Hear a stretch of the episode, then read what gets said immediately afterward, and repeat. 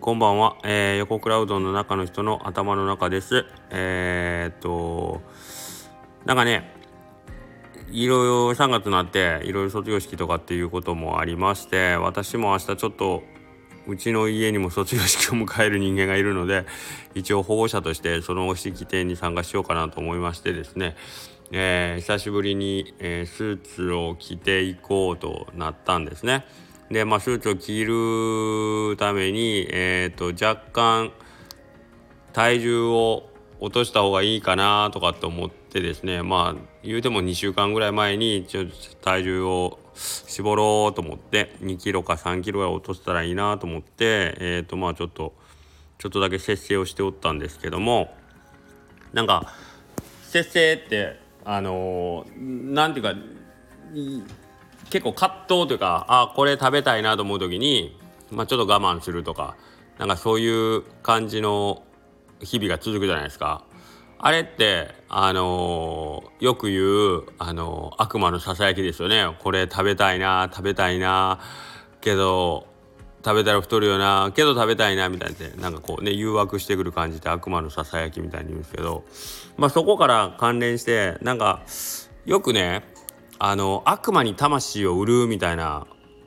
描写あるじゃないですか、まあ、漫画とかドラマとかでもあの悪魔の取引みたいなこと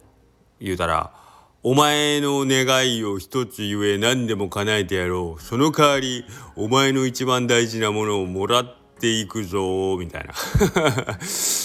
なんかね、うん、あそういう悪魔の取引みたいなんであるじゃないですか。悪魔に魂を売るとか。あれって、まあ、僕が思うになんですけどあのー、結構派手なある大きな何かを手に入れたらその場でその、まあ、例えばなんですかね大きなじん自分が代償を払わなければいけないみたいなイメージで語られることが多いでしょ？だからそう思ってる人多分多いと思うんですけど僕のイメージえっ、ー、とねその悪魔に魂を売るっていう感じってえーと、もうちょっとなんかこう日々の生活の中で起こっているような気がして例えば、えーと、自分の中に信念みたいなのがあるとしますよね。えーとまあ、例えば自分がこう生きたいとか僕は例えば嘘をつかないとかっていうそういう信念とか理念自分のアイデンティティの中で大きなえー、っと割合を占めるその自分の生き方の指針みたいなとこ。それをですね自分の中で一個持ってる人が例えばちょっとこの状況だったら自分が責められるとかここでこのことがバレたらまずいみたいな悪事を働いた時にたまにあその信念と裏腹の行動まあ今回で言うと嘘をつくみたいなことをした時にちょっとずつその自分の信念が汚れていくというかまあ嘘をつかないという信念がの塊が100はあったとしたらその100が1回嘘をつくたびに1減るとしたら99になったり98になったりそういう感じでちょっとずつ減っていく感じなんですよね僕の中でその悪魔に魂を売るっていうのは。でえー、っとその信念を守り続けるとその当然なんですけどその持ってる100の自分の信念はピカピカのままで減らないんですけどまあ人間誰しも弱いので 誘惑に負けたり例えばあここはちょっと怒られるのやなとかって思ってちょっと嘘ついてしまったり自分の身を守るために嘘ついてしまったりしてちょっとずつその信念が汚れていくと。で汚れない状態100のまま生き続けていくっていう状態はそれは世の中でいう誇りあの誇り高いっていう意味の誇りですね。そのその誇りとか例えばまあ教授まあ最近あまり言わないかえっ、ー、と矛辺にこう何んですかね今って書く字ですよね。矛盾の無ですね矛に今って書いてそれを保持する持つと書いて教授っていうあの言い方自分の中のこの大事にすべきもの、うん、そういう誇りとか教授を自分の中に育ててるってことだと僕は思ってるんですよ。でその誇りとか教授は自分の約束を守る自分で決めたその約束を守ることで育っていくものなんですよね。だから今でいう嘘をつかないっていうその教授を、えー、いかに汚さずに生きるかいかにその100を保ったまま生きるか。それができることによって自分の中で育っていくのが誇りとか教授あくまでも自分の中で決めた約束に対して自分がどうそこに向き合うかっていうこと。でそれに対してよくみんな使う言葉にプライドっていうのがあるんですけど僕の中ではプライドと誇りっていうのはちょっとニュアンスが違ってて例えばプライドが高いとかっていうのってそのプライドっていうのはおそらく他人との競争の中で、えー、勝利することで培われるものが僕はプライドだと思ってるんですね。はい、なので、えー、プライドっていうのは他人との勝敗によって傷ついたり、えー、例えばまあ壊れたりなくなったりするものまあどっちかというと僕の中でプライドっていうのは脆いもので、えー、プライドを育てるものは他人との勝負だと思ってるんですよね。人、えーと、自分の外側との比較ってことですかね。はい、そこで勝ち続けたり例えば評価されたりすることによって自分の中で育っていくのがプライド。で、えー、人間がというか幸せな人生を送るために大事にしていくのは僕はこの誇りとか教示の方だと思ってて常に、えー、っと向き合うべきは自分の中の確固たる信念。自分はこうするって決めたことに対してどう向き合えるか。まあ、えー、さっきは嘘をつかないということです、まあ、今回僕小さな小さな教授ですけども、まあ、まあ体重を2キロ落とすとか3キロ落とすという。そこに向かって自分はえー、っと心をどういうふうに保ってきたか。ということが大事だと思うんですよね。はい、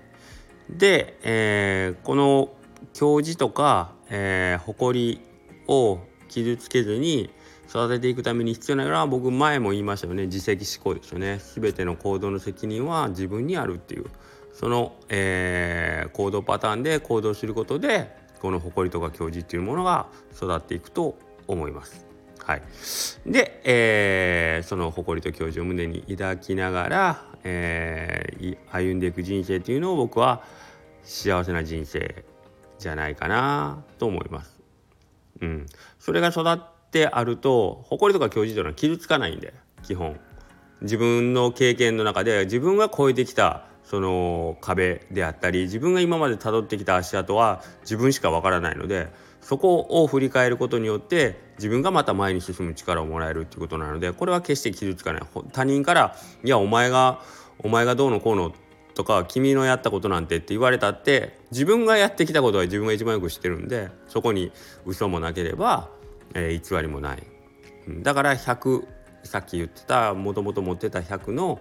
えー、自分の信念が傷つか傷ついてない状態であれば決して誇りだ教授だっていうのは失われることはないということですよね。なので日々の継続自分との約束を自分が守り続けることによって、えー、人生というのはどんどん幸せになったりたくましくなったりするんじゃないかなと思ってます。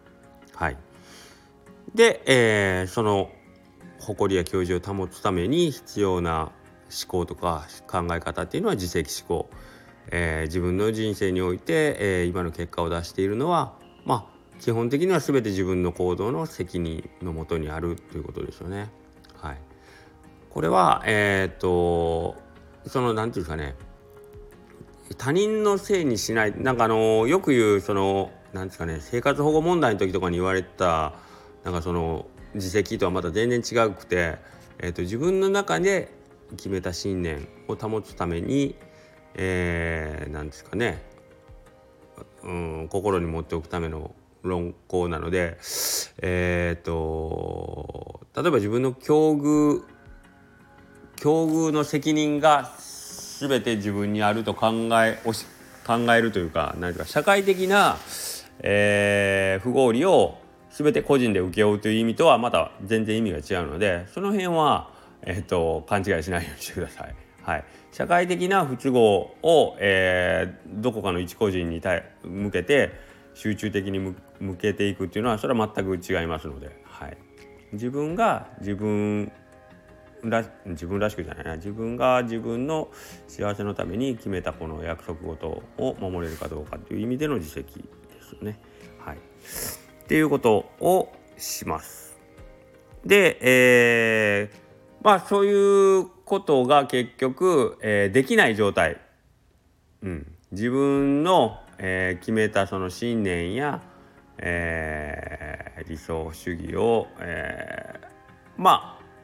ある苦しい局面であったり、えー、しんどい局面で一回ずつそれを手放していく行為ですよね。それを悪魔に魂を売る行為だと思ってるんですよね。はい、なぜならそうすることが、えーと、今現在の自分を楽にさせるような結果になりがちだから、はい、今ここで嘘をつけば今この一瞬一時はしのげるとか、うん、今ここで甘いもの食べたら一瞬、えー、嬉しい口の中に幸福感が広がるとか、まあ、そういう一瞬一時の、えーまあ、誘惑に身をこう預けてしまうっていうのを繰り返すことによって結局さっき言ってた100の信念がどんどんどんどん目減りしていって50になり30になりやがては、えー、なくなってしまうと。もともと当面持ってたその約束事っていうのは保護にされて自分の誇りも教授も育たない状態になってしまうと。それは、えー、極めて自分が求めてた人生とは全く違うものになるのでそれを悪魔に魂を売った状態悪魔の取引と呼ぶんじゃないかなと僕は思ってます なんかダイエットの話からなんかえらいことになりましたけどっていう話今僕が言った話を実はこれはあの昔うちの子がですね少々悪さをした時に えっとえっと謝ってこなかったんですね僕に対して。えー、それはちょっと家族で共有のものを壊したんですけどそれを、えーとうちの母親が、えー、息子に向かってお父さんに謝り自分の口で謝りなさいって言って僕はその時2週間ほど待ったんですけどね一応言い出すかな言い出すかなって言って結局、えー、息子の口から謝罪がなかったので、えー、僕の方から、えー、今ここでつらつら言ってたようなことをえー、まずテキストに書いてですね ノートに書いてで息子に、えー、それをプリントしてですねプリントアウトしたものを、えー、2人でこう読み合わせしながら授業してですね、えー、お前が今回やった行為というのはこういう悪魔に魂を売るという行為に値することだぞということをですね 30分ほど講義したというね伝説の授業を今ちょっとあの皆さんに、えー、課外授業としてご報告させていただきました。なかなか横倉家の教育というのは ややこしい親父がいるとうちの息子もまた始まったみたいな顔で、えー、おとなしく聞いておりましたがはい。今もそのノートは持ってるんでしょうか？プリントは。一応死ぬまで持っとけと言って渡しておりますけれども。はい。そんな感じでですね、えー、自分の中にプライドではなく誇りや矜持を育てることで、えーと、自分の人生をですね、まあ、幸せというかまあえーとまあ、実りあるというか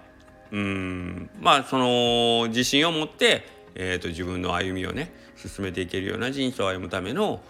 えー、考え方ですよね。うん、悪魔に魂を売るっていうのは一日なんかこう人生の岐路でですね大きな大きな決断をする時にあの「えいや!」となんか一瞬の判断で自分の大事なものを失うというよりも日々のちょっとちょっとした決断や誘惑の中で君の大事なものがちょろちょろちょろっと削り取られてるよっていうことに、うん、あの気づいてくださいよっていう意味のあれですね。はい、えー、まあいろんな信念があると思います。嘘をつかないとか、えー、常に笑顔でいるとかまあもっともっと小さい僕みたいにえっ、ー、と